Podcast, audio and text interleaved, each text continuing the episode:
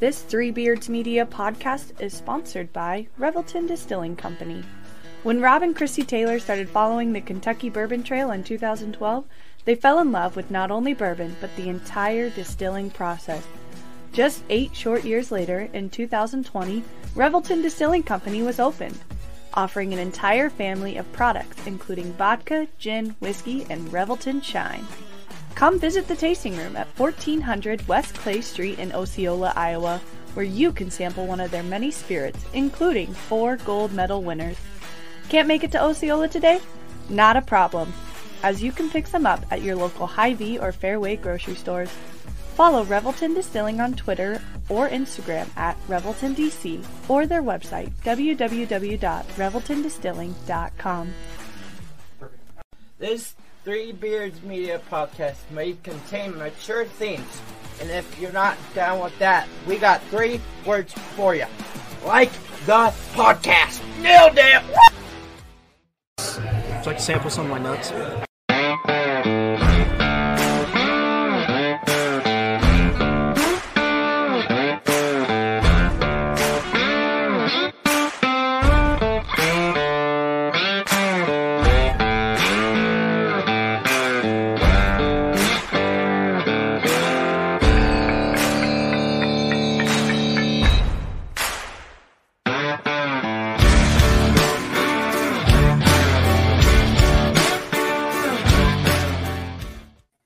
Hello and welcome to a special live edition of Old Man Strength, a podcast of Three Beards Media and brought to you by Revelton Distilling Company.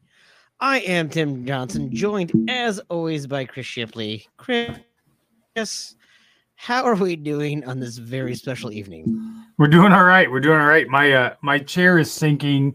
I'm not sure what's going on with the hydraulics in this chair, but all of a sudden I I feel like I'm sitting in a tiny chair at a big desk. Oh well, good. I, I'm. You know, the important thing is that we're doing something live, uh, untested for the first time. We get to have a whole lot of background noise and mic noise and chairs sinking and all of that. So at least we are um, professionals. That's right. That's right. How are you? um, I'm I'm I'm good. I'm not going to pretend like I'm not a little bit nervous for this tonight. And, and in general, I don't tend to be nervous for these things, but I just assume that there are people out there ready to pounce and make fun of me, uh, which is totally fine. I'm just more used to them making fun of you. See, you get tough skin like me. It, it's happened my entire life. So it'll be fine. You'll be fine. I'll take care of it. uh, yeah, speaking of which, hi Bill. I'm sure you're out there uh, listening and making fun. Anyway, um, but yeah, man, uh, uh it has been um, boy, what is this? Is this is this the seventh of March? I have no idea. Yeah, it is. It's it, it is the seventh of March. We are uh, we are almost to spring, maybe I think we're going to get another snowstorm this this week, which sucks. So, oh no, you guys are going to have snow. I literally have like two feet of snow right outside right now. So, um, uh, look, man, we are already getting messages popping in, and they're pretty much all just talking crap about us. So, uh, no, not at all. JT saying, "What's up?" George is George has been waiting around. George's, I think, is happening on. uh he's hopping on drinks and things or something. I think I said that right. I have no idea. That was the whitest way to say that, by the way. oh, good, good, excellent. Oh, no, oh, that's right. He's he's in Arizona right now, so he's he's doing all right. George is already asking to be brought on. Well, well, I, will tell you what. Depending on how this goes, we, we might need to do that very soon.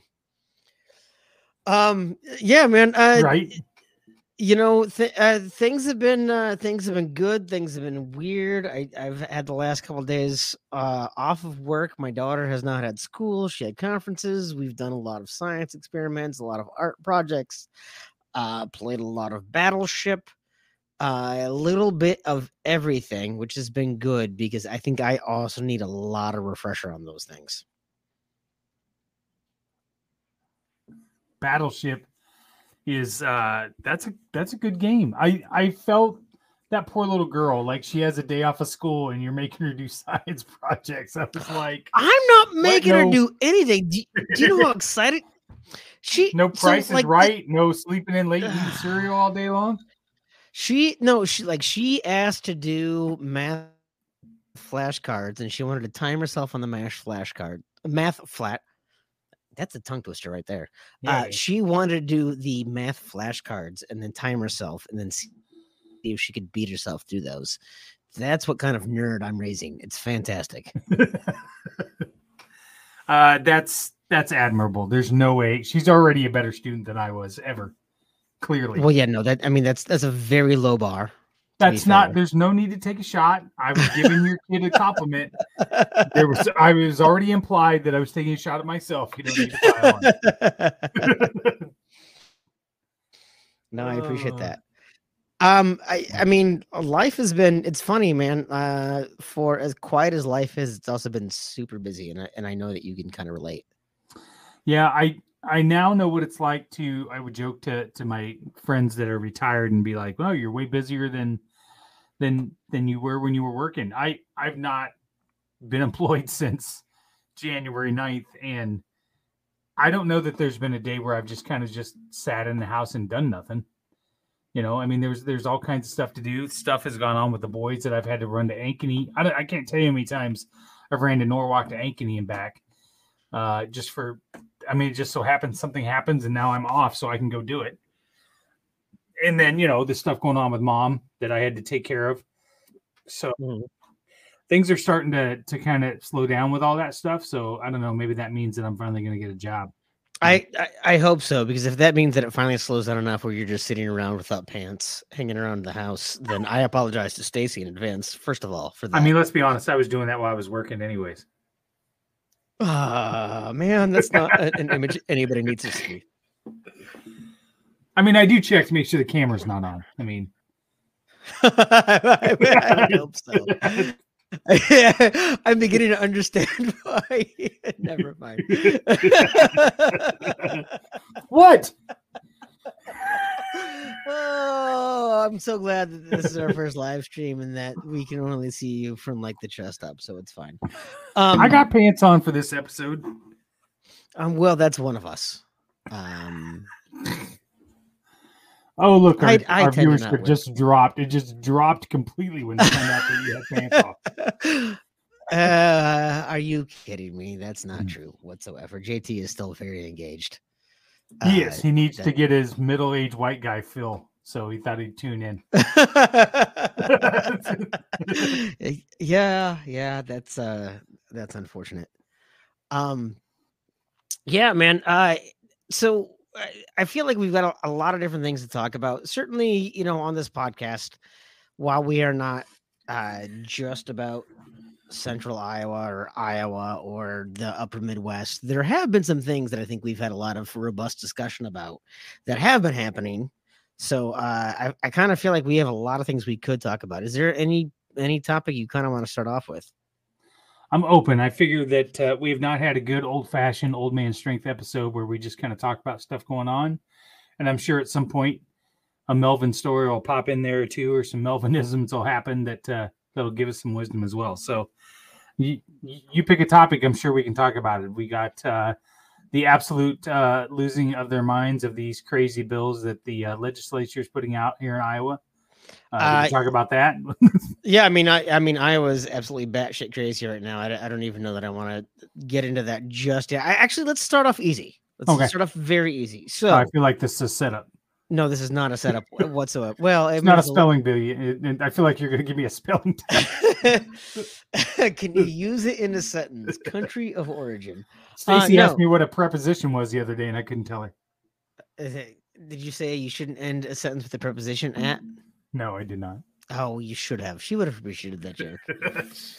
Uh, I know she's not listening because why the hell would she? But um, no, I I, I want to start off with something easy, and it was a fun topic that came up today uh, from our our partner uh, in Three Beards, Anya, who asked about the color of our wardrobe. what what colors? What color scheme men yes. Of Three Beards have in their wardrobe.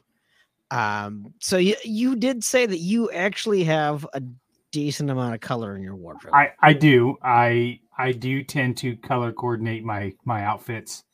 I tend to do a lot of matching my hat with whatever color outfit that I'm wearing as well. So I do. Does- that include at weddings and funerals? You mentioned your, your no, no, no, no. I no, I do not wear. It's one of the rare times I don't wear a hat. Um, but you know, to like Aaron, what Aaron said in Slack today, when you start losing your hair and you go bald, you, you wear a lot of hats, and that's typically what I do. So, um, I wear. Yeah, I've got. uh I do have some reds and some some greens and some yellows and things like that in in my wardrobe. Of course, I I do have that plethora of of black and gray and, and and dark blue and things like that. But I I pop in a little color every once in a while. Yeah, you know, I I used to wear a lot more color. Um I just don't. I, I part of it is is like I said, uh I'm just a sweaty bastard. And my job is physical and I sweat. Um uh yeah, so so Chris does uh ask about red. And I know that you do wear red because of Cyclone. I did want to ask Right. I did want to ask this. This was a, a, question that, that came up for me today that I didn't ask yet. Um, as as you and I both get older, I'm not going to just throw you under the bus. I here. appreciate that. Uh, I'm not going to just throw you under the bus. But as so, you and I have now known you and I have now been friends for like like almost like three years, probably close to. Yeah, it'll be three years. I Uh, think in September. yeah, exactly. Um, and I've seen us both get grayer, right? Yes. Um, do you worry at all that wearing red as your beard gets gray slash white that people are going to confuse you for Santa Claus? No. Let me ask you this: Should you worry as you as you get older and grayer? No, because uh, I, I will. I'll be. I'll give you an honest answer. Uh, it's pretty rare in my family, the men in my family, that they go completely white and gray. Okay, so rare is one thing. Right. I'm, I, I, I'm just I'm just a, a fan of trends, uh, Chris, and uh, uh, as I look at some trends, uh, so JT is going to call me Woody Woody Harrelson, and that's a perfectly adequate. Uh, I don't even know if that's criticism. Um, I have heard that uh, before, but I don't really know what he's getting at there, other than that I just look like Woody Harrelson. Uh, maybe. I mean, you're more of the Woody Harrelson from Cheers, who's not, who's a little fuzzy on on on things and and not. He's lovable, but just not very bright. Oh, that's me. Yeah, Yeah. you're right. You're right. I, I think I think there's there's a very clear pattern on the, on this podcast. I am the dim-witted one, clearly on this exactly. podcast. That's we finally have got the after three years we've got this whole podcast thing mapped out with proper proper lineages. No, I don't Yeah, worry. so- I don't worry about that. Honestly, I, I I get what you're getting at, right? That I'm getting older. I'm a little. I have kind of a belly. I get it. I'm well, I wasn't even saying the belly. I'm just saying that you But you're, no. you're you're graying, right? So Yeah. if you get a gray beard and you wear red right. and you're jolly. Am I jolly though? Uh, no, that's true. That's true. Alright. That's true. I'm kind of an ass. To be fair, I now if we're talking bad Santa, then okay, then yeah, now I fit more of the bad Santa. kind of a dick. Uh no, I do not worry about that. I, I I'm being honest. I don't think the way I grow my beard or anything else that uh I will be uh confused with Santa Claus. Sorry. Don't I don't think that. So, so uh, JT has already said that I would be confused for Woody Harrelson. Who would you be confused for? Oh, that's easy. Hold on. If you pull up George is- Clooney, I'm fucking quitting this podcast right here on the spot, just so you know. Okay, hold on. Uh, this is where we uh, we get to use this new technology that Three Beards is playing is uh, is paying for. I would say this is a good one. Okay. Uh, live. I cannot unsee it. Tim. That's what George says. No, I it, no, it's it's it's true. I I have a, a Woody Harrelson vibe. It's fine. I've got no problem with that. I mean, White Man Can't Jump was a great movie. Zombieland, a, good great movie. Right? Oh, Vincent, Vincent- D'Onofrio. You think you're I, Vincent I D'Onofrio? do think huh? I, I do. Yes, yes. Hmm. Hmm. Okay. Listeners, listeners, chime in. You think I look like Vincent D'Onofrio? I think that's that's who I look like. And I tell you, his unbearded version, if I shave, I, I look a lot like him. Well, I mean, I, I def I definitely see you wearing a fedora. Um. Okay. I you do know, I mean, like if I close my eyes and imagine really hard, I can probably see it. Um, but I have a very vivid imagination. Mackenzie says, I'm guessing that's a no from Mackenzie. That's a no from George. It's a no from Chris. I mean, we could talk about who Chris looks like. uh, no, I don't think that. That's right, no, JT. I'm I- not weird enough for Vincent. That's right. Ah, boy, uh, that's a that's a, a very um subjective term there. Um, uh, what stunt? you you think he's going to be a stunt double for Vincent D'Onofrio? What stunts is Vincent D'Onofrio What- doing that he can't do himself? That, That's yeah, exactly, that- exactly. That stunt double actually has to get off the couch. See, Jolene like Jolene says I look like him. uh, my mom Could be worse, I'm it could be the- yeah, exactly. Could be the Vincent D'Onofrio from Kingpin, where he's super fat and bald. Which I did Mm. pull that. I did pull that look off Mm. once. So I, I I've got I've got no other comment on that. Um, why? Olivia Benson. Is that well? No, Olivia. No, those are two different versions of Law and Order. JT. Uh, there were a couple I have to look up who. Olivia Benson is. So Criminal Intent Oh, and Law and okay. Order SVU. So Vincent D'Onofrio was on Criminal Intent, and Olivia Benson, played by Mariska Hargitay, is on SVU, and they did have a couple of crossovers. But JT is largely showing a what a uh, Midwestern housewife he is by how much he knows about Law and Order. they had crossovers. Yeah. we just said that. Listen, the original is uh, Yeah, the no- original Law and Order was the best. All those other ones are shit.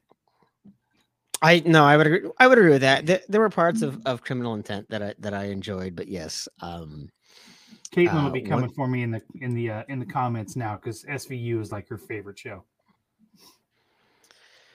yeah, I. d- it- So I was having this conversation with someone the other day because she was saying how she watches uh, SVU, and her dad was saying, or some, I, I think her dad was saying, "Oh, that's too like graphic, and everyone dies." But then, then her dad watches Dateline, and she's like, "At least my murder is fake, and yours is real."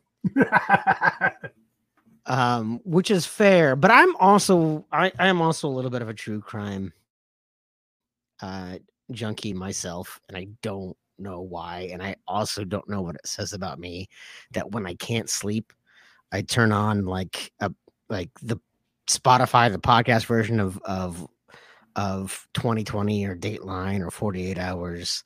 Um, I, I would argue that Keith Morrison's voice is just soothing, and he could literally just be talking about like he could read like a uh, like a casserole recipe, and and it would probably put me to sleep with his folksy kind of sing songy uh, voice. But I, it is way too easy to fall fall asleep to.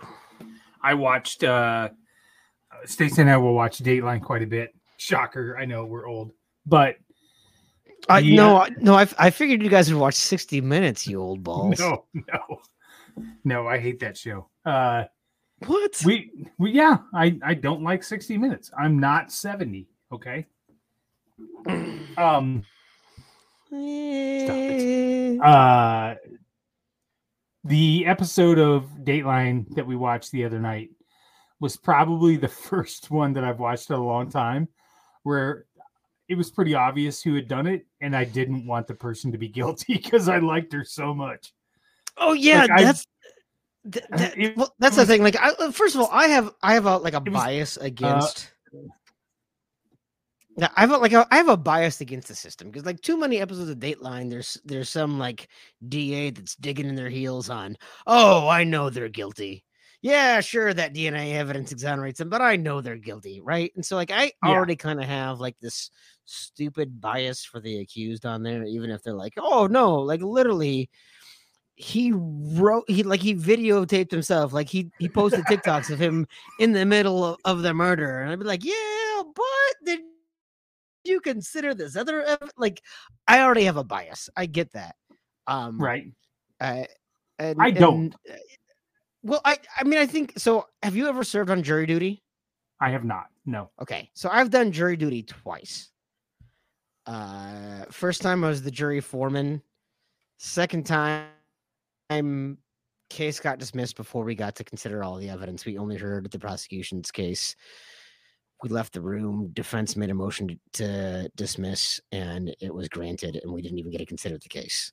But i have done it twice and so i do uh like i i get like how easily people are swayed by uh flash or opinion or you know whatever.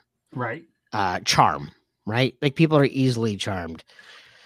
Like you know so you and i are old enough to remember the the oj verdict Yep. right and Yep. you and i are old enough to to to remember watching that and being like are you fucking kidding me like they did not understand how dna works any of those Right. um uh but you know, and we remember a lot of people at the time being upset about it, and then enough of them after the fact going, Yeah, no, no, no, that's right. That that was kind of silly. Like now that we understand how DNA works. But we also don't understand like jurors in isolation and jurors in a room. There's a weird peer pressure that happens in a in a jury deliberation. There really is. Oh, I'm sure, especially in a in a sequestered one like that, where uh, they constantly are, you know, they, they just want to get out of there, right? And I think some people are trying to do the right thing. Some people are just wanting to get out of there. so I have not been able to serve, but I, I would imagine you, you're probably pretty right. There's a lot of pressure in there. Well, yeah, because there's some people that just like think jury duty is like a huge pain in the ass, and there's other people like me that were biased that were probably like, "You mean I get a week off of work where they have to still legally pay me, uh, and I get to hang out here and and live out my my nerd true crime fantasies already? Like, yeah, like he- hell yeah." Um. Uh. And they're I all def- sitting there going, "Where's Matlock?" Oh yeah, no, I was I was I was definitely I was definitely the uh you know, I kind of feel like we need one more day to deliberate that. Are you what do you guys think? Like should we just think one more day? Right? Maybe at least Can we stretch this one more day to deliberate this like like ah, it is Thursday and I have a meeting I really don't want to go to tomorrow. Could could we maybe just stretch it out? Right? Um Mike Yeah, Dyer no, with the I'm yeah. not live, but one if I have snacks, he's the uh want to sample our nuts guy from the middle of the opening. So I forgot about that. I wondered who that was. Who that was. Oh, and he's still pissed I slipped that into the opening now. It's so funny. Oh, goodness. Um, Ethan says yeah, he's no, always I, wanted to be a juror, but never been able to show up. He's never been asked to show up. yeah, I know. You know what's funny? It's like so. My sister uh, got asked to jury duty like three months after she turned eighteen. Like literally, right after she turned eighteen, she was asked to to serve jury duty. My mom has even been asked for like like not only in like county jury duty, like federal jury duty. I don't think my dad in his 70 whatever years on this earth has ever once been asked to do jury duty. I did I, I understand that it's random and I understand how statistics work. Uh, but I've gotten it twice. Right? Uh, you've Yeah. never been asked once. well, Um, no, I've been asked. I I've just never, kinda think I've they never served. Okay. Uh, yeah, no, Yeah. I've I have I've had to I've had to go through the process of sitting there and, and wait to get assigned and gone through voir dire and all of that. Um, It's I like different now, that it's just though. because It's different Why? now though, because this last time, which was in November, uh, I did not have to report. I would just have to call in every week and see if I had to report. And then if I didn't have to report, I'd have to call in a week later and I had to do that for the full month. Oh, so you do it for the full month. So you were probably assigned to a federal, not a not a, a county, because the county isn't a full month. Federal's full month, and you call in. You might have been on the on the. I don't know. It was for Warren County though, so it was not for. It was for the Warren County courthouse. Stacy was the same way. Yep, I think they've changed it a little bit around here. Um, I think that's how they've since they went to COVID and didn't bring a bunch of people in and make them sit there. They I- pull I- a a larger. I don't. for- I don't know. I do think it has to do with it. There's like seven eligible jurors in Warren County at this point. um, I, I think there is partially that. I think. I think. Uh, that that might be. I think ninety eight point three percent of Indianola is already ruled out. that's um, also the median age, I believe, of Warren County too. yeah, see, Delagardelle says the same thing. I had it in Dallas County. I had to check a website once per week. I don't even believe that because I don't even believe Dallas County has websites. I don't even think they understand how that works. Are are are, are you sure you don't You're such an elitist up there in Minnesota. fax something in, Chris? I think. Uh, no, I, I like to. Uh, I- I like to Jolene says, "See, you don't know. I was different now. My county is three weeks. Depends on the number of cases and if they settle. I feel like Jolene knows way more about the process than she should. Well, I, I again, I don't know that it makes me. Oh, oh, Oh, she's in Minnesota. Well, there you go. yeah. Well, Who knew? I don't know. I, I when I was on jury duty here in Minnesota, Jolene, uh, I did not have three week assignments to that, but uh, yeah, again, it, it could matter of of what the, the the courts are going on, what cases are going on. Uh, I tend to think that for all of the uh, I don't know methamphetamine and cow stealing cases you guys have there in Warren County, uh, maybe it's something a little bit different. Would you? You mentioned the OJ. You you mentioned the OJ trial, and I will say that I watched.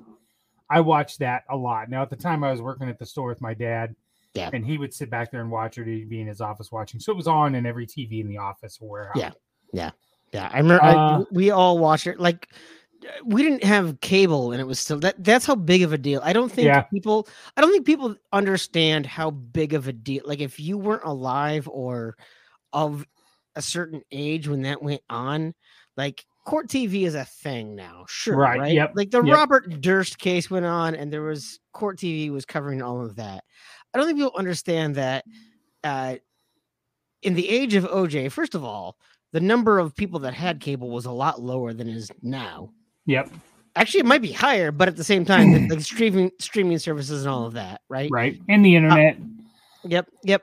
And so, like, literally, they were covering this on like all four major networks, right?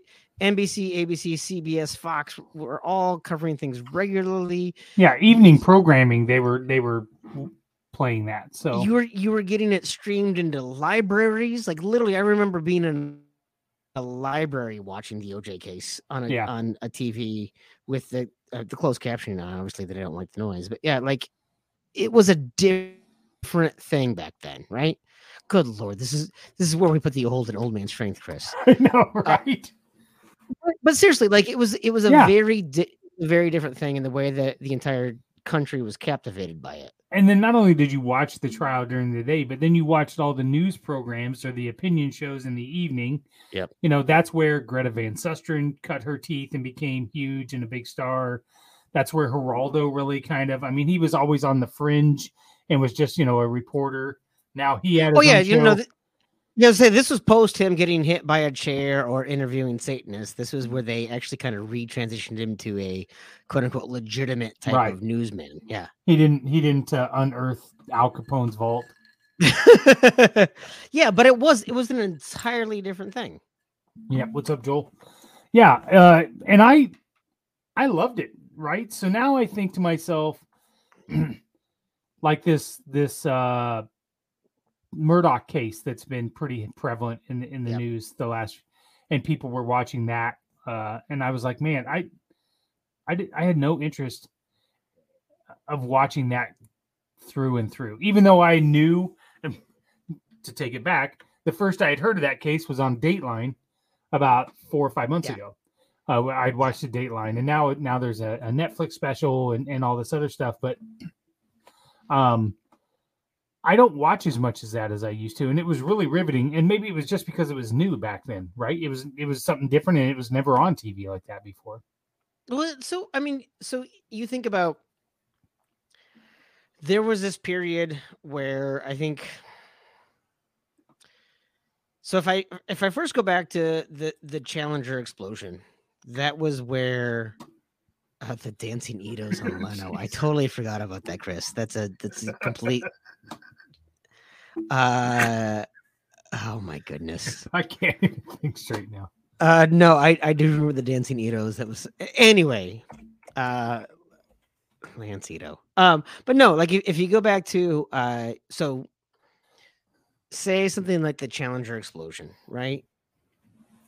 That was the first time where a really wide national audience because you can talk about other things that happened on live TV or things that happened in broadcast television that happened before then but there Yeah. was still there was still a limited audience people who were watching in real time people who even had access in real time whether that be you know jfk assassination walking on the moon all those things i know there were people glued to, to to tvs or whatever but like really like the challenger happened with uh, millions of school children watching in real time Yes. right like Yep. literally more tvs than ever before were watching that and that kind of kicked off this news cycle where um uh the uh late 80s earthquake in california and then the LA riot, like the Rodney King and the Yeah. LA riots, and the LA, like the LA riots,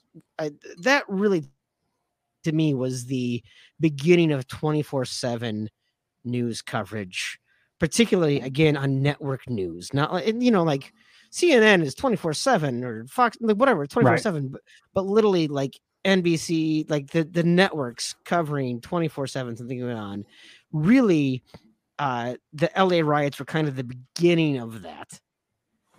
Right? Um I, I'm like I remember going, you know, sitting on on you know someone else's couch watching the LA riots happen in real time as that was going on and you slowly moved up and then the the OJ was kind of almost like the pinnacle of that era, right? Yep. Because it com- it combined celebrity Mm, with with scandal Yep. with you know real time interview with with Al Cowlings during the chase Yeah. Wow. to yeah yes Chris and then Red Hot Chili Yeah, Peppers wrote about the LA thunder. riots. I was so oh waiting for a break. god! I was so I was waiting for a break so that I Oh, so that I could God. slip that in, and Chris beat me to it. Damn it! Oh, it's so good. Mm, Oh, yeah. Chris, thank you very much for for a call back there. For our listeners or viewers who may not be familiar, uh, Chris really thought the uh, that the Red Hot Chili Peppers song "Under the Bridge" was written about the LA riots, despite the fact that the song was written, produced, and released two years after the LA riots. Uh, That doesn't mean he couldn't have been sad about how he felt that day. in, in his defense, he You'd was have a bigger Iowa, argument so he if was that two years. He was, was, two years behind before the the, times. riots. No, I Sorry. kind of feel uh, anyway. Um, This might be a good time for a break. oh no, no, sorry, sorry, it's the opposite. Yeah, yeah. yeah. Anyway, but yes, this probably is a good time for a break. Why don't we go ahead and take a break and grab a word from our sponsor? At Revelton Distilling Company, everyone has become a part of the Revelton family. From the Taylors and their daughter who helped perfect their award winning gins, to the team who installed Lucy, our 33 foot tall custom made still, right down to the local farms that provide our coveted corn, and even the cows on those farms who consume our mash byproduct. Want to see the farm to flask come to life? Now you can tour Lucy and find out where we take Iowa's harvest and transform it into our finest spirits. Choose between a 45 minute tour or find out even more by scheduling a VIP behind the scenes tour to get the taste of the full Revelton experience. You can visit them at 1400 West Clay Street in Osceola, Iowa, or Find all of Revelton's award winning spirits at any local grocery or spirits retailer.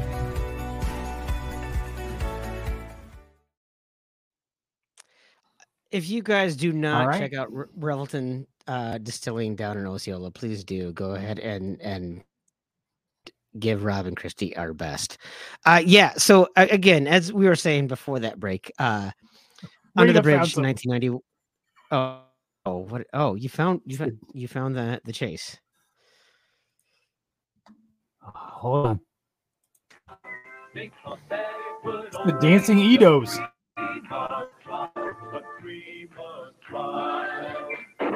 Maybe this isn't it. This is not the dancing Itos. Oh my. Never mind. Thank goodness.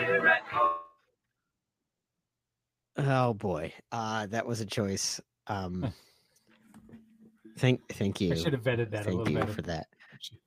Oh oh, well, but yes, no, no, I did have that backwards before. LA riots 1992, Under the Bridge 1991. So you thought that they wrote a song Oh, damn it. before the LA riot happened? Yeah.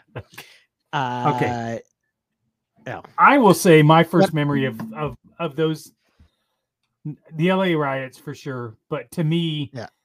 what dragged me in the most was probably uh, the Gulf War, the second World War, the, second Gulf War, uh, the constant, you yeah. know, the Wolf Blitzer and the embedded journalists.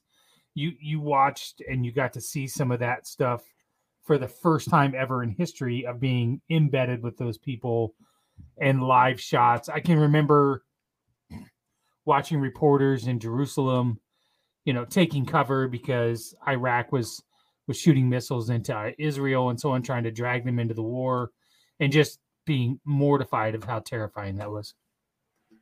well, yeah. I, I mean, like th- this is the first time that that in in our lifetime that we saw a general get a nickname of of Stormin Norman Schwarzkopf, right? Yep. uh the first time in our lifetime that we knew the name of a missile the scud right like this is the Yep. first time we understood what was really going on and you know for for us to not understand you know it was post technically selective service was still a thing but no one was getting drafted in there.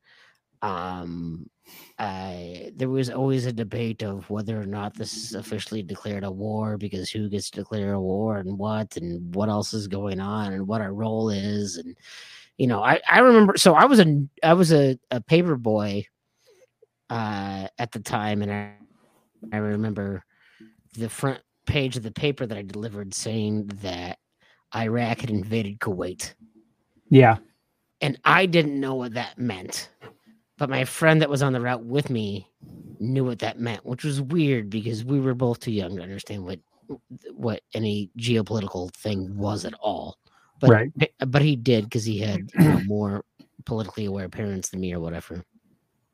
Um, but that was kind of maybe like my first foray into, uh, honestly, international geopolitical uh skirmishes. I don't Yeah. know. I, I don't know what- the right thing is, but then it literally became everything, right? Like it Yeah. became.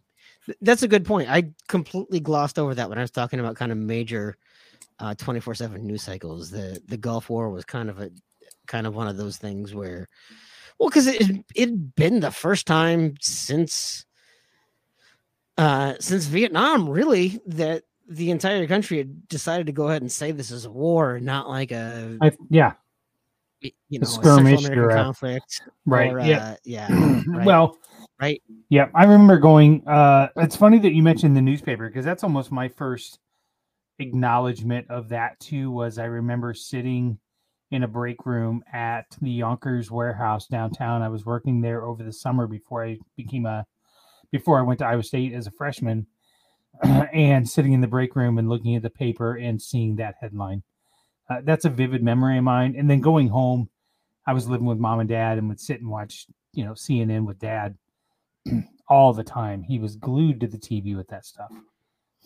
So, but it's I- it's also one of those things you know chris that you know this is a pre-internet era right yep, so you did learn things from the newspaper like so many times we talk about how the newspaper is a dying media because they can't keep up with revenue or they can't keep up with stories, but the pace of news, eh, you know, back then you learned about things on a very slower scale. You learned Right. reading reading a newspaper headline Iraq invades Kuwait was as close to real time as it gets. And now you know, you read about that on Twitter and so by the time it's a newspaper headline it's already oh that's old news. Right. And for them to to want to engage you to read that article or whatever else, there has to be something else in that article that you can't get anywhere else. And in turn, what it what does that sometimes manipulate the news to become? So so so Gulf War was was 1990, right? Am I am I wrong? Oh, I Look this up was- for me. Yeah, I- 1990, 1991, Yep. right? So uh, so to, Uh, I yeah. Let's look. so here. so to be fair, Under the Bridge. it's could have been August second, nineteen ninety. Okay, okay. So Under the Bridge was probably written about the Gulf War. Uh, to be fair. Uh, hey, he doesn't want to feel that way again. That's that that applies. Desert Shield or Desert Storm. This was yeah. shit. Weren't they the same thing? No, Desert Shield. Desert Shield was when we went in and protected Kuwait, I believe. Desert Storm was when we uh, removed them um, from Iraq with the second Bush, right? I no no. Good old Wikipedia will tell us. No, you're thinking about uh, Iraqi freedom, which under the second Bush. Desert Shield and Desert Storm were Yeah, yeah, you're right. were, were two different maneuvers under the same administration under the first Bush. That's right. Desert Shield, which marked the military buildup from August 90 to January 91. Desert Storm, which began the aerial bombing campaign against Iraq on January 91. I'm really glad that we are live streaming this on Facebook because the only people paying attention on Facebook anyway are boomers. So they're the only people who are going to appreciate this conversation about things that happened in 1990. We're on YouTube. We're on, on YouTube. well, well, no, but you, so literally, so you talk about these things that we've talked about, right? Desert Storm 1990, 1991. Um, uh, LA riots 1992. OJ Simpson case was uh 1994. Like the news cycle that happened within like the five years between 1990 and 1995. I, I, don't. I, I wonder sometimes if Desert Storm and LA riots and Rodney King and uh and OJ Simpson, all these things that happened from like 2005 to 2010 would they carry the same weight? If they happened in 2020 cuz I mean I mean and I I'm here in Minneapolis. We're not quite 3 years removed from, from George Floyd and that almost feels like a lifetime ago. Yeah, I was thinking too. Um, that does seem a long, long time ago. and man, the amount of of coverage for that and for the riots and and and across the country. That wasn't just locally. You know what I mean? So Yeah, well, well, but it, I mean, it's gotten to the point where where there are so many other, I think, frankly, more egregious crimes. You know, like like you you think about certain crimes that happened. Uh, you know, Rodney King, uh, Trayvon Martin, George Floyd. You have these kind of uh, hot button crimes that have happened of police brutality, but there have been a billion other instances that have kind of gotten glossed over and i don't understand it sometimes it feels to me like some of that just has to do with like the nature of the news cycle which is a shame Yeah. right um yep. yeah i don't I, I don't know how the news cycle works and certainly right now i have no idea how the news cycle works today especially when there's so many other stupid distractions like the lawsuit that in the you know what is going on with fox news right now and admitting Oh, that they lied about the election and all these And still other traipsing that kid out there. Still traipsing that guy out there on on on on air is is what is slays me. I found an interesting list of top 60 biggest news moments of all time. Spy, spy balloon, yes. spy Chris. balloon. Yeah. Yes. Hey, that was that was some dangerous stuff. uh, I'll pick a few here and and just imagine what that would be like with a 24 hour news cycle now. Okay. Okay. Um, I would say, I mean, obviously Kennedy's murder and Jack Ruby being shot shortly after that Right. um, w- would be a big one. Uh, Martin Luther King, but the one that I saw here was Peter Jennings and Jim McKay report live from Munich at the Summer Olympics murders of eleven Israeli athletes and and and the the terrorist Yeah. takeover. Right. I mean that that's that's that's huge. That should be absolutely a, a 24 hour news cycle thing. Yeah, I I can't the, the coverage of that um, would just be. I, I it's hard to hard to imagine. Um, some of these now we're getting into. uh, here's a few that we we did miss. Princess Diana's murder uh, and, and and and dying in the car accident. Yeah. Um. Some of these I don't know. Uh. President Lyndon Johnson shocks nation by announcing he won't run for second term. I don't know that that's a big one. Yeah, I don't know. But- That's a big one. I, uh, y- you know what's what's a big one for me that I don't think uh, people have appreciated enough. Uh, do you remember nineteen? This was probably 1995, 1996. Uh, John McSherry, MLB. Oh yeah, uh, MLB umpire dies on the Yes. field. on opening day in Cincinnati, right? Um, was it open? I think it was. It was. It was early. It might have been opening day. It was early April. Yeah. Yeah, no, I think it that was opening day, and Okay. they were just talking about that on the radio a couple months ago when uh, Damar Hamlin uh, collapsed on the field, and and what the president's precedence was for something like that. Yeah. So I do remember that. I I think that was opening day because if I I'm- remember right, I'm pretty sure you're right. It was. I remember it was early in the season. It, like I said, it was like 95, 96, somewhere around there. John McSherry dying. uh, Uh, it's one of those things that should not Yeah. have gotten glossed over as much as it did. Not that sports were important, or you know, it's not like again, it's not the challenger. It's not someone that is, was of of you know note necessarily, but the fact that it was America's pastime. It's something that people look to for kind of a break from real life, and it happened in real time on live TV. I think. Yeah. yeah, April April first, ninety six. Okay. Reds and, and Expos were playing an opening day game. McSherry was home plate umpire. Seven pitches into the game. Yeah, it's, it's certainly one from my life that I think probably sticks out more than I. You know, I mean, obviously, again, we've lived through the Challenger explosion. We lived, we've lived through the OJ case, like we've lived through the LA riots. Uh, not to diminish any of these other things, but there are some. some 9/11. of those- Yeah, ni- we haven't 9/11 talked about 9 obviously. 11. And We have that not talked- there's a generation of people that are not that have never watched a TV show or a news program without the the ticker rolling across the bottom. Uh, no, absolutely, absolutely. Um, And and if and if you remember right, they were so the reason they had that was because there was so much information flowing in that they had to find another avenue to, to put that information out. Jo- Jolene bring, brings up a really good point: the Oklahoma City bombing. Oh yeah.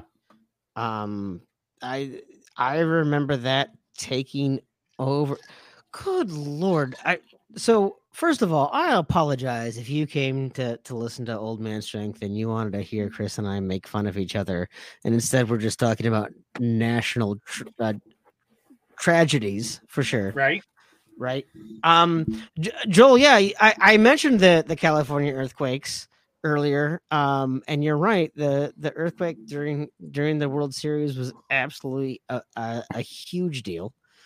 Um, uh, yeah, it it just oh the the Jesus Boston Marathon. Yeah. boy, There's a lot is- of This them. is getting very. there's a lot. I I don't know that it's it's it's history. It's history though, right? And it's it is interesting to to look back and see Uh, let's let me ask you this, and maybe we can pivot off this off this topic, and we'll move to something else. Yeah. yeah, yeah, yeah. earliest earliest news memory that you remember as a kid.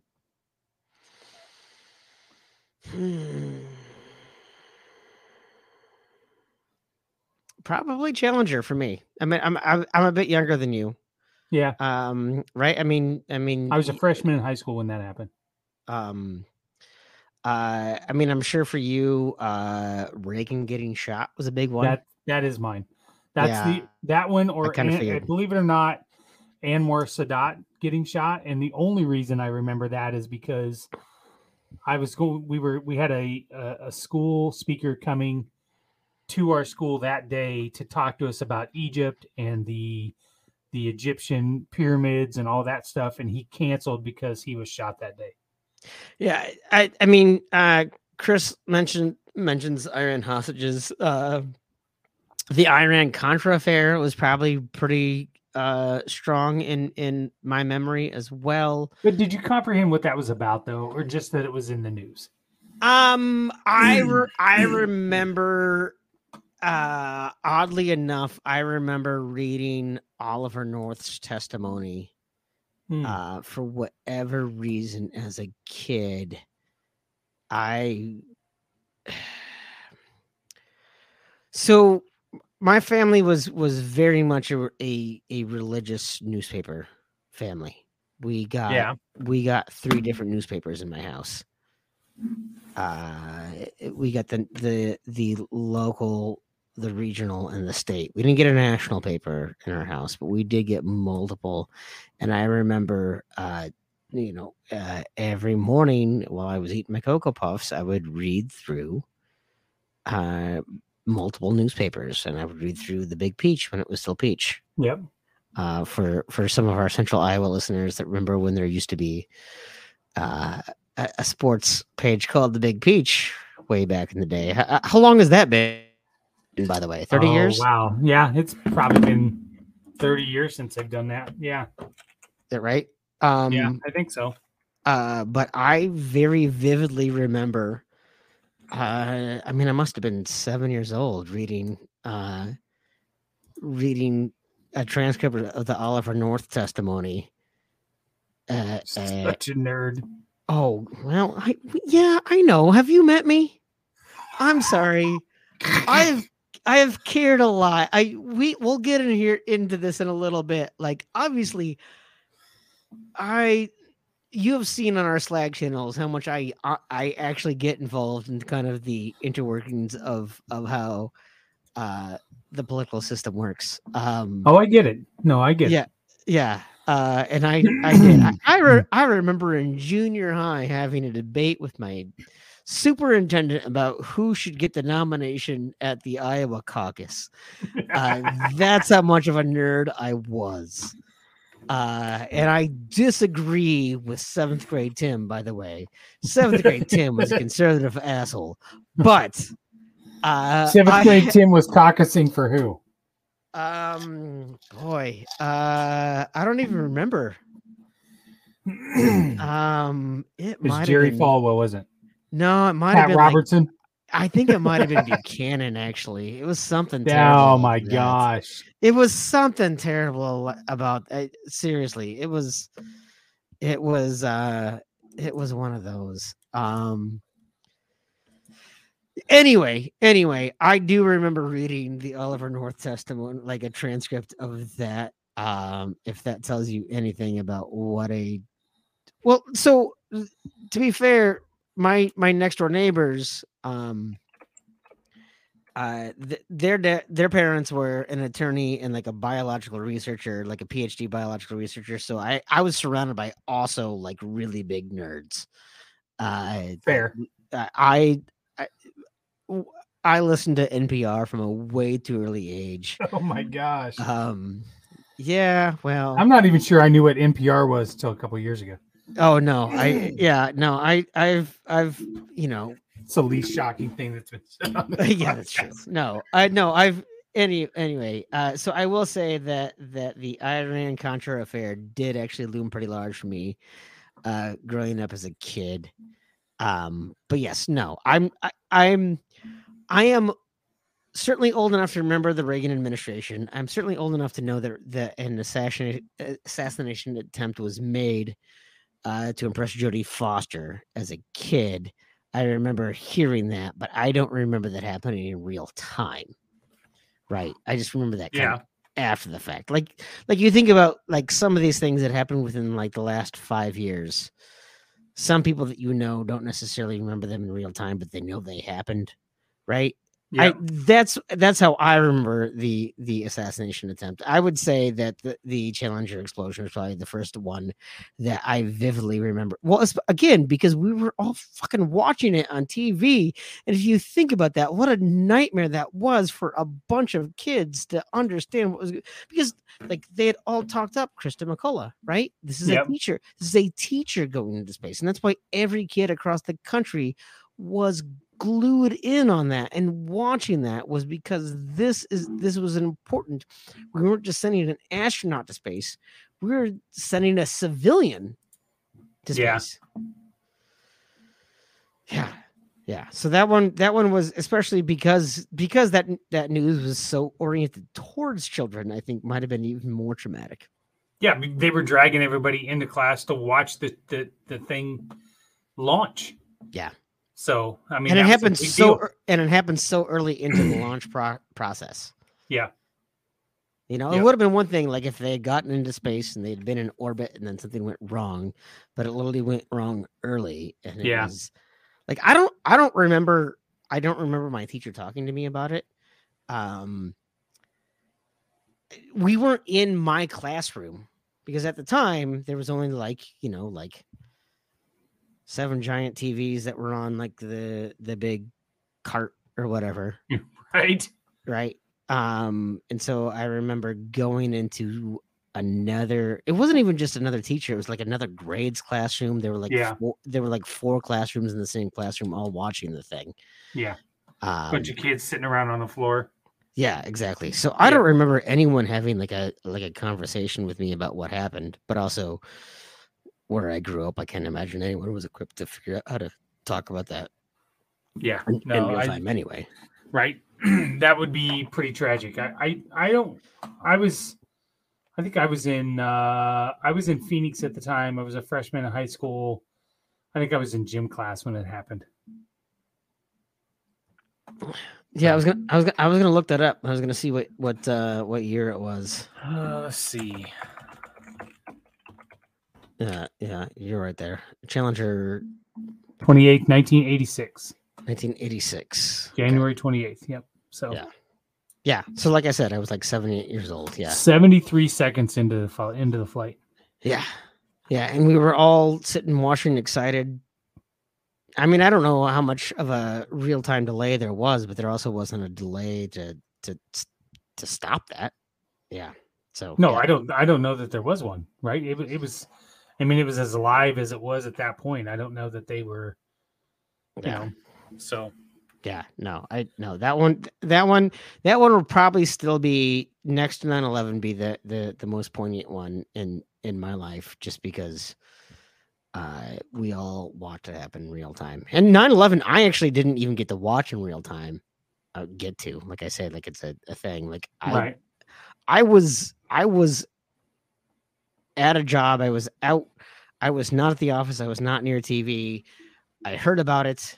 I didn't really kind of process that it was a real thing, and then Yeah. I watched it all after the fact. I was listening. I was driving to the store. Uh, Dad was actually in Phoenix, supposed to fly back that day to Des Moines. Uh, I had heard on the radio just a news report that a plane had hit a building in New York. And by the time I got to work and walked in the back room, the TV was on in the warehouse and the second plane hit as we were as I was watching TV. And then you know, an hour or so later that, you know, the uh the plane had hit the Pentagon and now they're shutting all these things down. And at that point, I had no idea if my dad was on a plane or not. Yeah. Uh so had to had he finally um he finally called me and said he was at the airport waiting to get on a plane and uh he had to go he had to get off the plane. So I uh, so my my now ex mother in law um, was working in Manhattan at the time, uh, and normally shouldn't have been down in the financial district. Yeah. Certainly had no, no reason to be down in in uh, in the World Trade Center Plaza. Um, and so I started getting calls from uh, from uh, you know her her family members. I was getting you know calls from from my now ex-wife's uncles saying, "Hey, is Pat okay? Have you heard from her?" And I'm like, I, I first of all, I didn't know what was going on at the time, and then when I finally did, I'm like, well, no, no, no, no, no. She she's at like Midtown Manhattan. She's not anywhere close to any of that. It's fine, but I hadn't heard from her. Yeah. And I finally did, and she actually had like a meeting down at World Trade Center Plaza that morning, and uh, she had like for whatever reason she had like a breakfast meeting, and then she went back to her hotel. So she, so she watched it all happen from her hotel in Jersey. Oh my like, gosh. Right across the river, but she had been there like an hour before the first plane hit Oh my gosh. like I to me, I was like, she always stays in Midtown near the Oracle headquarters. Like she's not anywhere close to that. But for whatever reason, she was in she was in New Jersey and she had a morning meeting at World Trade Center. and then she went back to her hotel and she watched it from the balcony from her hotel room.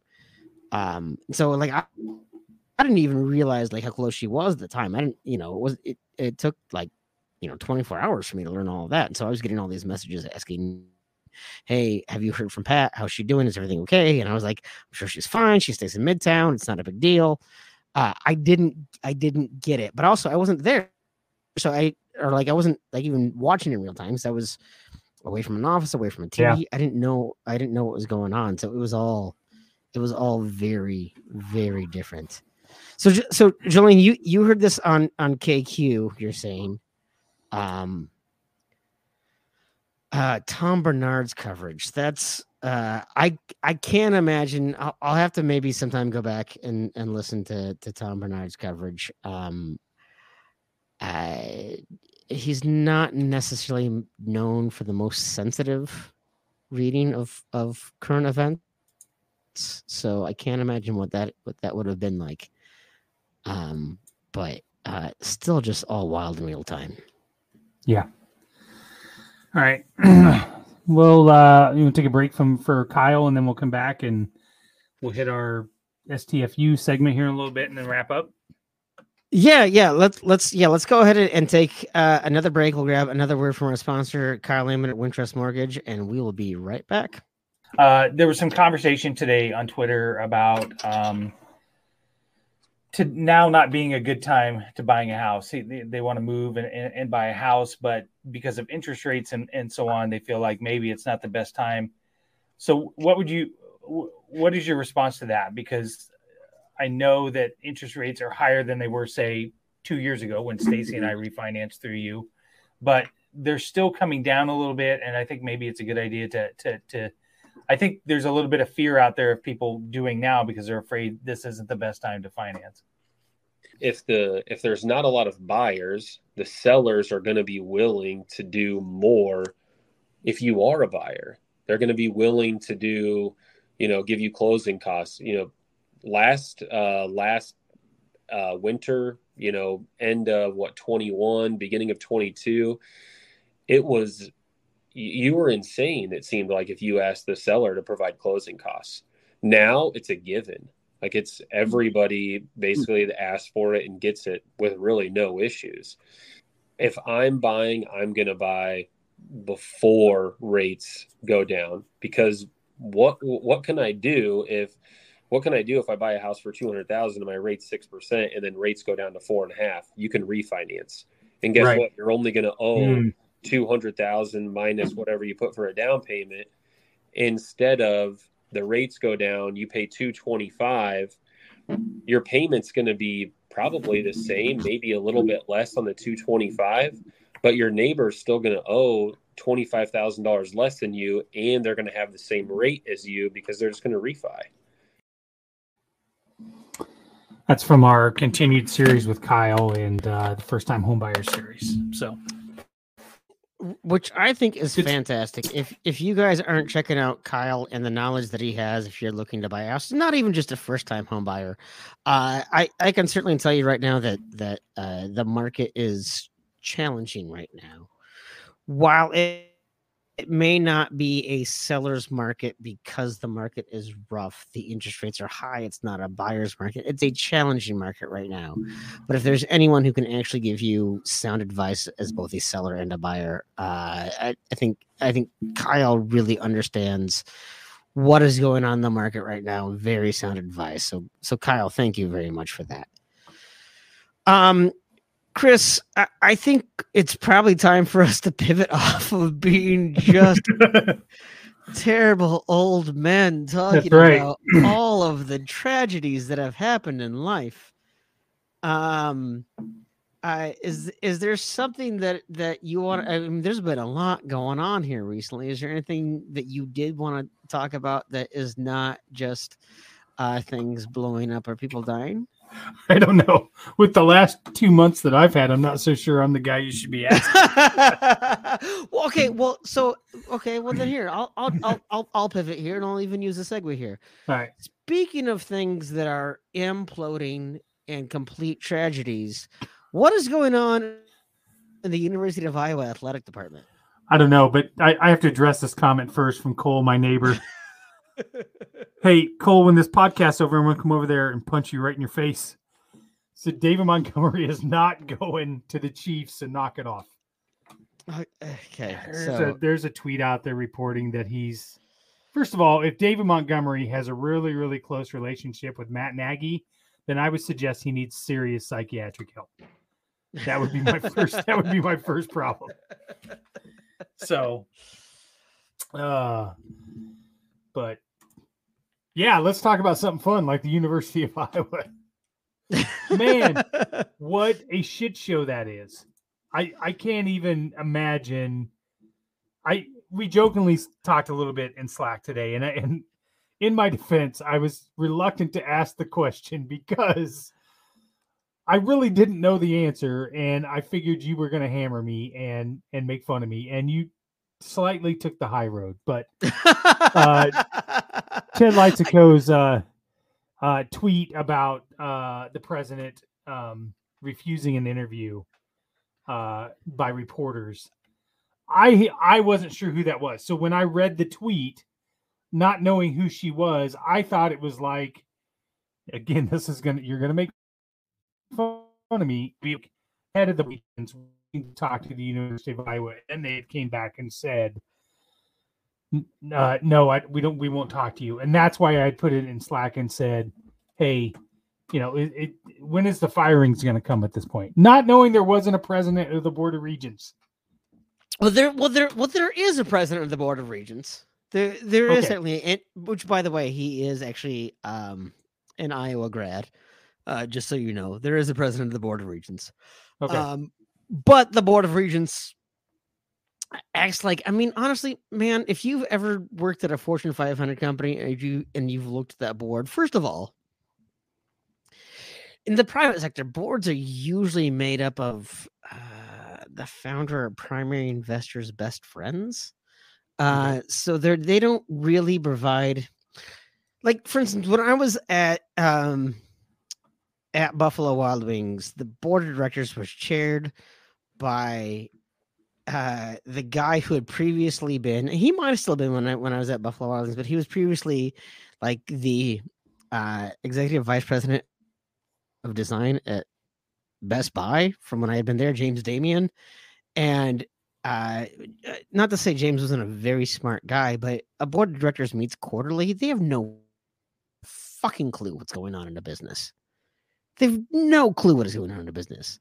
And I would argue that the the board of regents, not like, you know, uh I, it's great to see representation like the current board of regents in Iowa uh, you know, Kim Reynolds did appoint a student at the University of Iowa on the Board of Regents, so there is, you know, a mixed representation. Um, I, but they still don't really have. How how can you expect a board of I what is it, eight people, I think, to really understand all of the ins and outs that's going on. Uh, especially so Iowa is a small state. They are not a large state.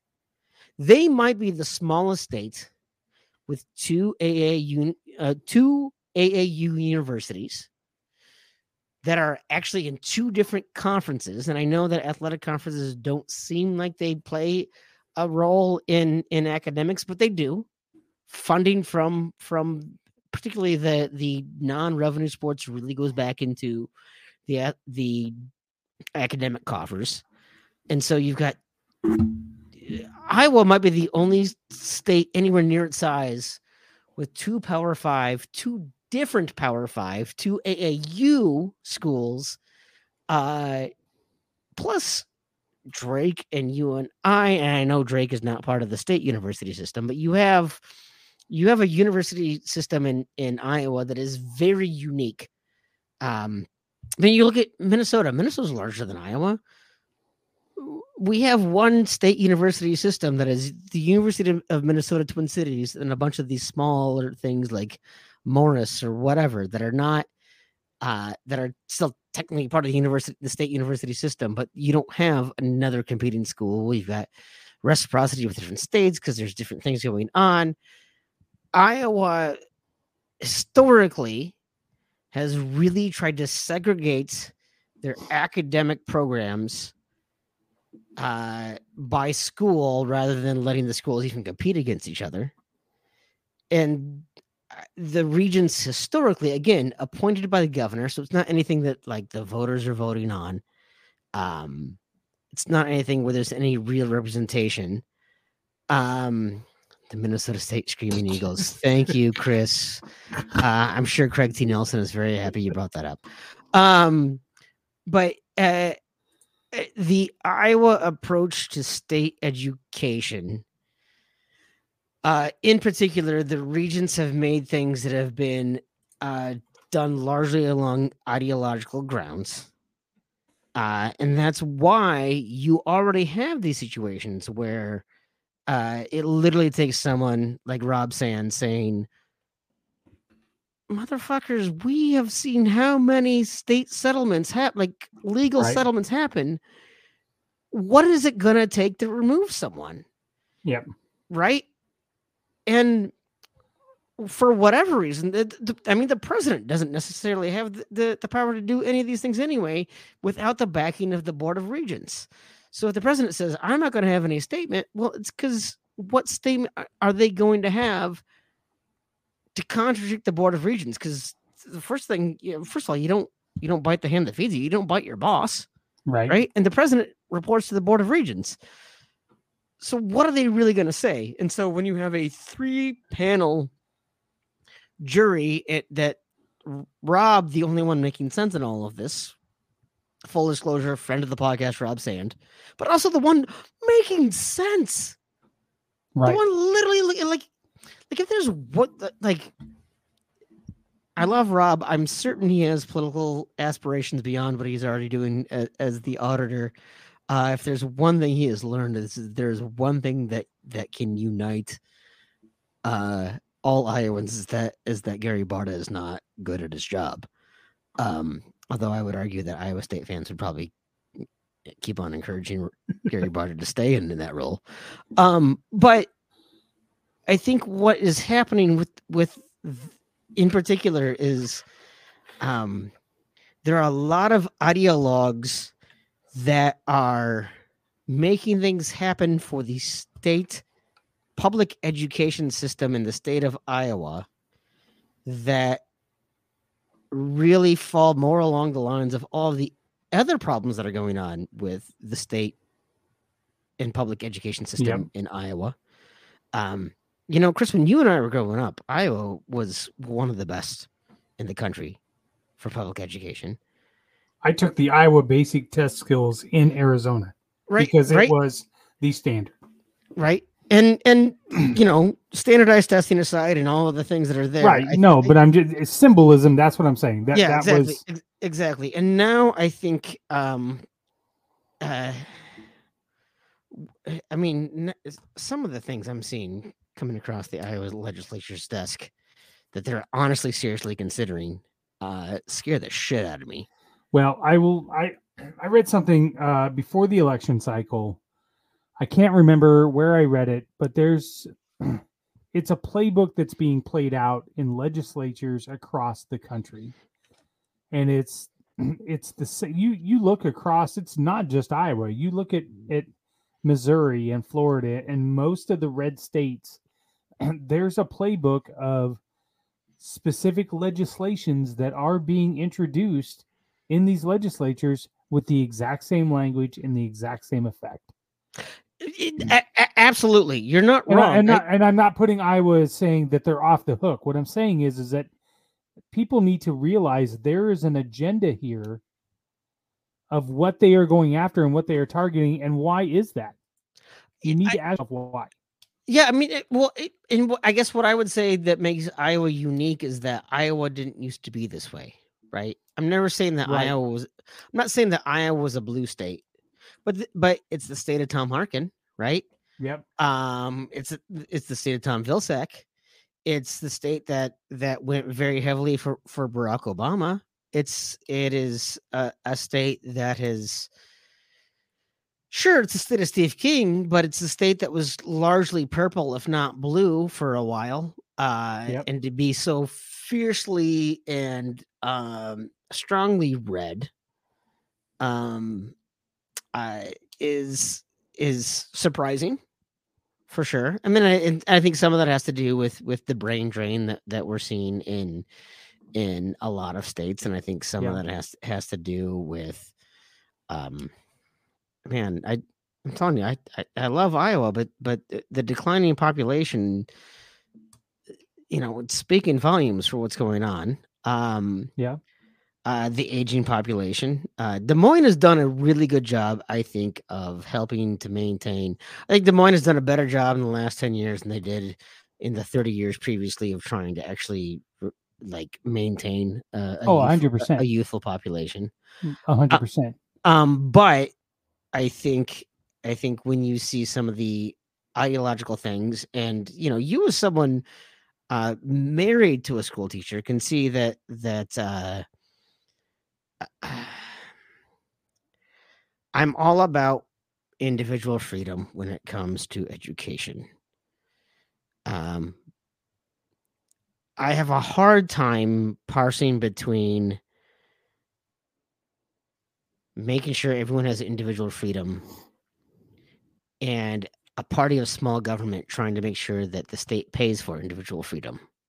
Like if you're literally of small Right. government, why are you offering to give money people to give money to people to make that that same choice? Like if you're not going to pay money to fund things that are obvious, like we all know that i- at this point it's it is empirically true that schools where students lunches are paid for have better performing better performance because kids that eat learn like i don't know like that's Yes. not that that's not even like up for debate at this point Right.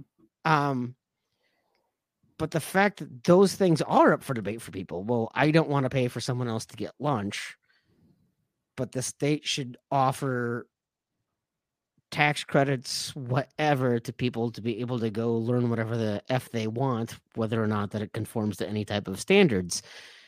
You see that if if i'm seeing that at the elementary level i can't expect that that there's not going to be some carryover to the university level. And i think what we've seen is the re i've had a problem with the regents for 30 years but i think it's gotten even more ideologic in in in the past uh 10 years than than ever before and i don't expect that the regents are going to do the right thing certainly not the right thing for for the taxpayers of iowa or the students at the university of minnesota the number of comments i saw on those posts about how I, i'm sorry i'm i'm quoting here the phrase scumbag race baiters was brought up to Mhm. talk about the the student athletes that brought the case in the in the first place Yep. then uh, ind- multiple independent agencies came in and said yes, there was there was Right. a, a- clear policy of discrimination here. Mul- independent, multiple independent agencies came in here and did this. This was not th- this was not just people, you know, bringing a, a there's this weird you know, it smacks of white privilege. But the fact that that you know, you look at at that board of regents and they reflect strongly uh the same culture of Iowa that is forcing bad public education policy uh at the, the kindergarten level. And I think that's where I really really really struggle. Um and why I don't I don't have confidence that the right thing is going to get done.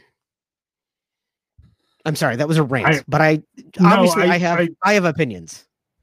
No, and I, I think that that's well warranted. I, I I don't disagree with anything you said. Um, I run the gamut a lot on on these education bills because I see some of the things that that are affecting right off the bat. This this voucher bill, for example, uh, the Des Moines Public School Systems has to cut twelve point five million dollars out of their budget Mhm. next year. Um, Caitlin just got a a first grade teaching position. Um, she's moving to second grade, and one of the jobs that was at a school that she applied for and almost took the job got eliminated this year. Mhm. So, um, you know, I, I'm sitting. I've said before, I'm sitting here now, two months in, uh, and haven't had a job. I'm not entirely sure what would happen if my wife, who's had over 30 some years in the district, at that point they look at her and say, okay, we need to make a cut. She makes X number of money. We can hire one and a half of these younger teachers coming in here at that Right. price. Yeah, yeah, Um, it's it's the- it's the the this is definitely not age discrimination. Age discrimination. Right. No, hundred percent. And then the um there's a bill going on in Ankeny now through the Ankeny School Board that's going to cut several uh, programs and jobs, and they're afraid that there's going to be a, a pretty bad uh, exodus of Ankeny teachers that leave. And and Ankeny, by the way, I'm not saying Ankeny has not been one of the most explosive school districts in the entire state, but they decided they didn't have enough room, and so they, they built a whole nother high school. Right. They got exorbitant pretty fast over the last 15 years. Right. Uh, we're gonna call in an audible here for the uh for the Steph Copley segment. So you ready to go for that, and then we'll bring on uh bring on one of our listeners here. Yeah, yeah, I love it. All right. All right. We're gonna uh, take a listen to uh Steph Copley's uh, sponsor segment. Uh, Shut the fuck up, and uh, and then we'll come back with uh, our new our new person. Hey everybody, it's Steph Copley, the woman behind the STFU segment on the Old Man Strength podcast. When I told the guys I wanted to sponsor this segment, they recommended that I make a charitable donation instead, so that's what I did. I chose the Young Women's Resource Center in Des Moines, Iowa. They're a nonprofit that supports, educates, and advocates for girls and young women ages 10 to 24. Their whole goal is to make sure that these young women become strong, self confident, and successful. And if you know me at all, you know that aligns with my goals as well. If you're interested and would like to donate, check them out at ywrc.org and donate today. And remember, don't forget to STFU and listen every once in a while. Thanks.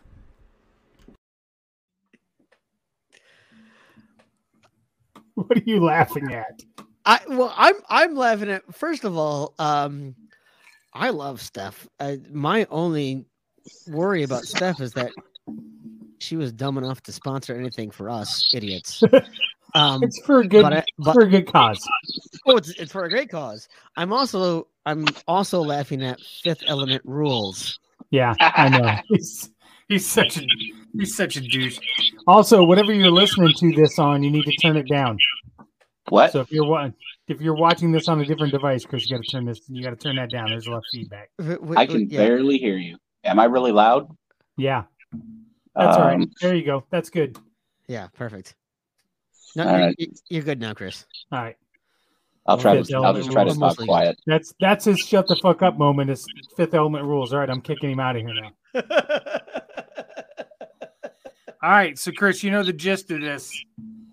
Tim and I get to shut the fuck up. You get to say whatever you want. God help us. Uh, is that how this works? You've heard this podcast before. Do you not listen this deep into the episodes? You don't even Uh, listen this deep into the episode, Shipley. I don't. I don't know if I've heard this particular segment. Um, This segment is is at one point, believe it or not, Tim wouldn't shut up. So Steph told him to shut the fuck up so that she could get a point in. That's I- That's I that can't imagine that.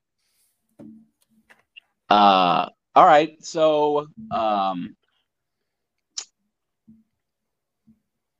I don't. I don't get a prompt or anything. That's your prompt. You get to say whatever you want without me interrupting or or, or Tim. So no, here, here- here's here's your prompt, Chris. Uh, you've got five minutes to air out your grievances with Shipley.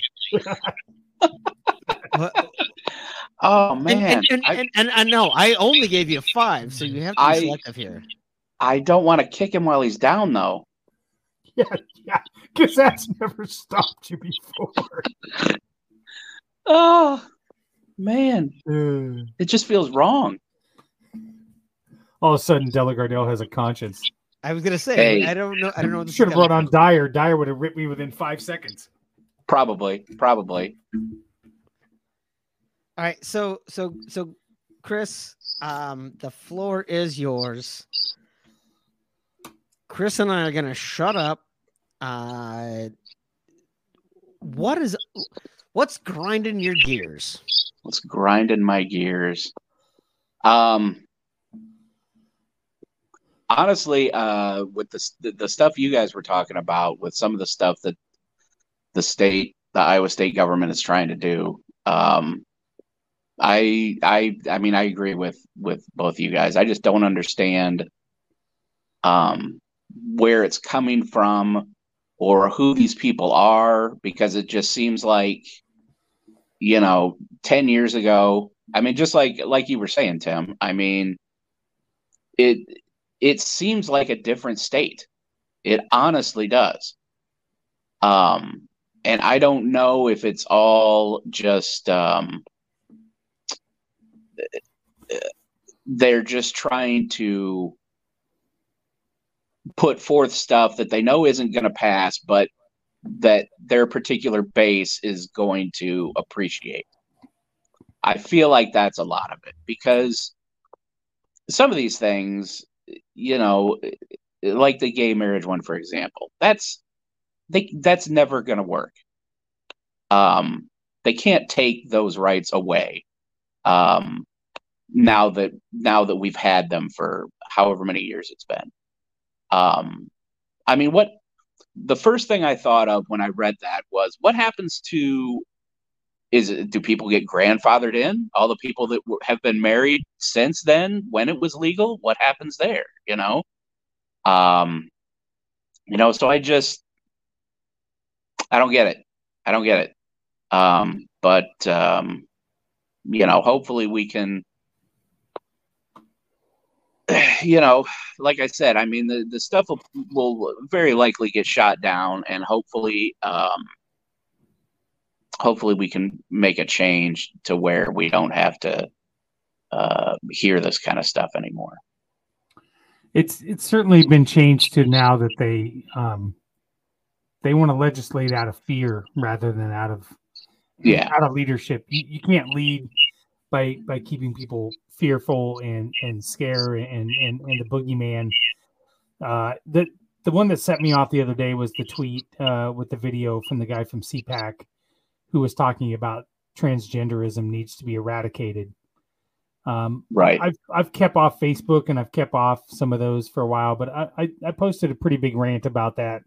That that is straight up Nazi 101 out of the playbook. You, you, you take a, a group of people, you blame them for your entire problems, and then you you make it a point to eradicate that problem by removing them from society. That's that shit's dangerous Yeah, and Yeah. and scary and you know jon um i'm sorry i'm, I'm forgetting his name from uh, comedy central who Jon uh, Stewart. Jon Stewart's Jon uh, video that's floating around uh, on the gun debate. Um, Oh my says gosh. it perfectly. Says it perfectly. I that mean, was amazing. yeah. it- he you, you want to legislate people and infringe on their rights, but not when it comes to the number one killer of children, Right. uh, which Yeah. is gun violence. Yeah, I mean, I so I I had said on Twitter that like I don't care how my my my child identifies as long as their primary identifier is alive. Um, and I stand by that. I I do think one of the challenges with what that Jon Stewart video had was that the rules of engagement have changed. Um, and we're seeing this right now with all of the testimony showing that all the Fox News executives and Tucker Carlson have shown through their text messages and through their emails that they know they're lying. And yet you see Tucker Carlson yet this week doubling down. Yeah. And posting irrelevant video of Jacob Chansley and saying he should be exonerated. And you see, like it, it, it's, it's because they know it doesn't matter. It doesn't matter. Right. And so snark and so snark from the left doesn't work. Yeah. Yeah. And it doesn't matter how many like I mean I, first of all I'm mm. I'm guilty man. I again I have I've tweeted multiple times that I have never registered for a political party. Um I was never excited about Hillary Clinton. I was never excited about Joe Biden. But I did vote for both of them because I was not excited about Donald Trump Right. Right. right? And so I am not. I am, in some ways, I'm part of the dichotomy in that I am against one side, but that doesn't make me part of the dichotomy because the dichotomy itself is false, right? I I don't I just don't like one extreme, and I can say that. First of all, there, there's there's no dissonance in my mind of saying, "Hey, uh, the Republicans are terrible, and you say, well, the the Democrats are awful, also terrible. I'm like that's true, but like punching hmm. my grandma is not as bad as stealing a candy bar, or Yeah. or, or is worse than stealing a candy bar, right? Like like there's like I I can I can differentiate between the two crimes, and I can say that both crimes are terrible, but one is very worse, and so punching my hmm. grandma is worse than stealing a candy bar. And the and the Republicans are punching my grandma, and the Democrats are stealing my candy bar. Like I don't have to say that I align with stealing a candy bar to say don't punch Right. my grandma and Right. that's kind of what's going hmm. on is that there there are these problems that i i know that sensible smart people in iowa have a problem with. That have these weird first of all the democrats are literally the the farmer and labor party. And who is voting for republicans? It's not the farmer or the labor. Like like Yeah. like right like the blue collar people and the farmers the people who need help from the state aren't the ones voting for democrats in iowa they're actually voting for republicans they're voting Yeah. against their self-interest Yeah. um a- and so it it becomes a challenge of yeah uh, it was that that jon stewart video was great and i tweeted about the hypocrisy of the system but i hmm. also know there's not a single republican whose mind i changed with that video i don't know how to find common sense Yeah. Yeah. That makes sense. I I'm just I'm just I'm really honestly discouraged and I have been for you know 8 years now but it just things are just becoming so entrenched on both sides that it turns into you know most people aren't voting for somebody they're voting against somebody else Yeah. Yeah. Um Well, and, and, and that's where I'd argue that I don't think people were voting against people when they voted for Trump. I think they were literally voting for the stupid charisma that I don't get. maybe I mean, no one voted for for for Hillary or Biden that had a cult like there's a there's a cultism. Like no one belonged to the cult of Hillary or the cult of Joe. There's a cult Yeah. of Trump. that I do not get. Like, like you can point out to their face, like, like Donald Trump could call you a pussy and punch you in the throat, and and some of their Yeah. followers would still be like, "Uh, "He's just listening to what I want." Like that is the point that seems weird to me. Yeah. And then I think that's what Iowa is suffering from. I mean, Well, Kim that's what Reynolds is literally spitting in the face. that's the what a cult is. Yeah. That's that's what a cult is, and I and I, I think I'll I'll finish up with this point. I I have seen some reports of some Republicans that have come out, some Republican voters and things like that that have come out and said this is not this is you know the, these anti-LGBTQ um, bills. This is not what we elected them for. You know what I mean? We elected them for for you know. I and I I I can preface by I know I know what you're going to say, Tim. That you know they they didn't hide what what they were running on, right? I was going to say, and that. and and and they've already made it to committee, and that's the biggest Right. problem I have. right, but I I do think that they there is a majority of uh, uh, of Iowans that don't want that, and hopefully that next election will will will will turn that tide. But to your point, I can't tell you how many times they voted against their own self interest. So And and and that's and that's what I worry about is that all the the the Iowans that say, "God, I hate what they did," but damn it, Jesus was a Republican. right, Like like that's that's what's happening in Iowa right now. Is is the greatest trick the devil's ever pulled is is that they've convinced everyone that Jesus was, a- uh, was a Republican. Yep. My my sister's church has basically come out and let's ignore that separation of church and state says that you don't don't let a, a politician tell you how to worship and don't let uh, a worship leader tell you how to vote. Like that, like don't neither of those sides should happen, but that's what happens.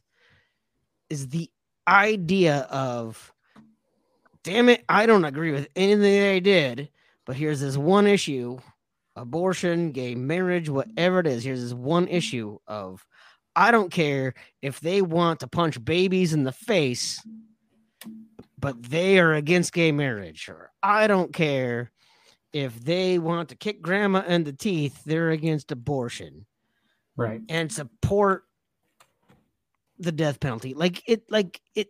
There's these weird single issue voters in Iowa that have gotten so heightened. I don't. I agree, Chris. I would. I, I know there is a strong contingent of conservatives that say, "Hey, we don't stand for that," but they'll allow that because of this one issue that isn't even up for I- debate. I I a hundred percent agree with you. The the one issue voters uh, drive me crazy, I, and and I don't know how you get around that. I, I can look at some some things that the Democrats or that the left do and and and say nope, not not on board with that. Sure, Um, sure, but but again, it doesn't have to but- be at two sides. They're like a billion Right, ways to yes. approach. Billion Well, ways to and I think- this. Let's I let's I think that's kind of what I meant when I said in the tweet yesterday about Rob Sand. You know, we'll go full circle here. Rob's approach to that thing with the University of Iowa was just common sense. and it was it was pretty goddamn fucking conservative. It was pretty Right. goddamn right wing. Don't Right. charge the taxpayers money. Right. And and I thoroughly believe the two other people on that panel that voted to agree with it did it because he was a Democrat and they didn't want to give him a win. Which which is the biggest irony because it's probably going to give him the biggest leg up when he Yes. uh, eventually announces his his Agreed. His uh, candidacy for governor. Yep. All righty. I got to go to bed. I got to go to Maquoketa tomorrow. I, I, I was gonna say you, you, you got a big day tomorrow. I uh, do. sure. I'm driving to Maquoketa to take furniture to my mother. So Where is Macoka? I don't even know. it's uh, in between Dubuque and Davenport and the armpit Oh, of- okay. of, Iowa. Yeah. So, oh no, wait, that's Fort Dodge. No, no, no, no, no, no, no. Maquoketa Caves, man. Yeah, I've never been. Oh, as as an Eastern Iowa, I will tell you I've been to, to Maquoketa several times, although not in the last 30 years because I haven't lived in Iowa since shit. I haven't lived in Iowa in over two decades now. Uh, see, it's all Tim's fault. He left and this whole place fell apart. I, hey, I was the glue, I was the glue keeping you guys together. Apparently, You know, Oh my god, what a shitty thing that sounds yeah, like. I'm having a little bit of a technology issue because I can barely hear you guys, so I'm having to like listen really hard. Um, no, no, no. You heard that right, Chris. I am the glue that keeps Iowa together. Oh yeah. Okay. uh, All right. Thanks for hopping on, Chris. hey, thanks, guys. Yeah. We'll see you, Chris. Uh, well, shoot. Uh, with that, I feel like the perfect place to end is uh, everyone agreeing that I was the only thing that made Iowa still sustainable as a state. Um, Yeah. That's what I would go with. Oh well, uh, this was fun. This was a, a fun uh, experiment. I was really happy to see the people that popped on at least for a little bit. Yeah, Uh, that was great. Yeah, it was fantastic. Thank you, everybody. I was really happy to see uh, a Minnesotan pop on. Jolene, thank you very much for Yeah. joining us for this. Uh, this was a lot. Who knew they had internet in the in Minnesota? Uh, uh, I'm sorry, we have we have a state government that actually works. We actually understand the infrastructure. But anyway, um, again, I moved up here 20 years ago. We, we understand how to run a run a place.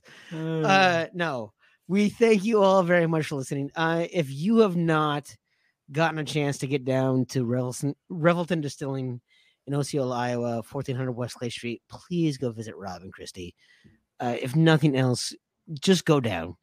You tell Rob or you tell Christy, hey, I'm here because Chris and Tim sent me. And uh, they will either buy you a drink or apologize to you and buy you a drink. Um, seriously, please go down, visit them, uh, enjoy all their products. And if you can't get down there, go visit any uh Hy-Vee spirits. Uh, I I don't even understand how the how the, the liquor stores work there, Chris. Where else can they they find Relton? Pretty much Yeah. all over the state, right? All over the state. They're all over the state, and you can travel down there to see them. But uh, and we might even maybe next time we do this, we'll have Christy come on live and make a drink, and I would really love to have it and- Christy on. The last time we had Rob and Christy on, we let Rob talk way too long and Christy Right. not enough. I know we and- buried the lead on that deal. Yeah, yeah. Frankly, uh, Christy is the smarter, better looking, more charming half of that duo. So we need to have her on. Um, also, I want to go ahead and give another shout out to Kyle Lehman at Wintrust Mortgage. Uh, man, this is a weird time to buy a house. And if there's anyone who can give you a really good advice on what to do, uh, what you need to just learn, what you need to do to, to prepare to buy a house, whether that be figuring out what your finances are, figuring out what your down payment is, what the market is doing. You, you go find our friend Kyle at Wintrust Mortgage, and he will help you figure out what the next steps are. Hundred percent. We are. uh I think we're going to do this again uh, with Side of the Storm tomorrow night. Uh, I think we're looking at eight thirty Central Time. So George and Brent and and uh, Marcus are going to hop on, do a little Big Twelve preview uh, tomorrow night, and then that'll be in your feeds to download uh, for your trip down Thursday morning if you go. And uh, things are going well. So Absolutely, absolutely. Well, thank you guys uh, very much for sticking with us. Once again, you have been listening to a special live edition of Old Man Strength, brought to you by Revelton Distilling Company and Wintrust Mortgage. I am Tim Johnson, joined by the ever present Chris Shipley. sure, we'll take that. You can find him at Cygrad Cydad on Twitter. You can find me at Tim Johnson M. And please check out all of the Three Beards Media podcasts. Uh, Old Man Strength, Hot Mess, Hot Mess Happy Hour. By the way, I had a great time hanging out with with Amy from Hot Mess yeah, yeah, Uh, brunch. at brunch. It was fantastic. She is a smarter, more charming, more personal uh, person at uh, at Three Beards Media that we need Ah. more presence from. That's right. Uh, That's right. You know, uh, She made it on time. She was on time. That's a no. I I got I I got her I got her a table uh and I text messaged her and I told her, "Hey, you know, our reservation is 11:45. I got her table. You come find me." And she said, "We're on our way." And she's she was staying 3 blocks away and they drove. they drove. They drove. Uh God love her. I know, I know, but uh, so much fun. We we talked so much about uh, what was going on. She was up here enjoying the Big Ten tournament, talking uh, uh, about Caitlin Clark, and uh, you know, I uh, for as much as a diehard cyclone as I am, um, Caitlin Clark is a, a generational talent, and I'm not going to ever 100%. deny that what she does and the way she makes it look effortless, uh, and the fact that it's even a debate who's National Player of the Year for women is Shouldn't is stupid. Shouldn't It's be. And we are Stupid. we are so lucky in the state to have both her and Ashley Joens. I mean, A- imagine- Ashley, Ashley Joens, who just won Big 12 Player of the Year, like right. very clearly should have won Big 12 Player of the Year, right? Yep. We we have we have the two best women's uh basketball players in the country, in my opinion. Yep. And I I will uh, I will announce that uh, George Trice is going to be a little pissed off. Maybe we'll let him be uh, little co-host, but uh, I am in talks to have Coach Matt Campbell uh, on Old Man Strength. So I'm supposed to get a text message back uh, of when he's going to be put on the schedule. So be prepared for that. So anyway, thank you guys very much for listening. We have so much more content coming out. Um, uh, Joel, thank you very much for hanging out with us for this entire time. Um, we are very grateful to all of our listeners. Uh, please again check out all all the podcasts. I didn't, I didn't even mention all the others. Uh, Film the Blink with Anya, uh, obviously Hot Mess Happy Hour, Bitter Units. Chris, you have like seven podcasts now. What else do you have going on? Fall starts with Bill Blank Monday. This Monday, coming up this Monday, uh, we are going to have uh, Lindsay Fennelly on to talk about her story. Oh my goodness! And you're gonna let Bill I- interview her. I'm going to let Bill interview an Iowa State Cyclone. So I, I've I've got the mute button and the. Let me Uh, tell you something. That Fall Starts podcast, it's it's it's got a little bit of a showing, but we talk about some really important stuff on there. So It, it, no, it's it's been a lot of fun. I love to give Bill a hard time because Bill deserves a hard time. Uh, That's like, right. uh, literally, that man. when you want to wish bodily harm on a referee, you've got some serious mental issues. he does. Uh, his his opinions on, on refs were uh, very enlightening, very fun, very liberating, and also a little scary. Um, but no, no. Uh, we thank you for that. Uh, please go ahead and check it all out. But with that, guys, I have kept you on way too long, so we thank you, and we will catch you guys next time.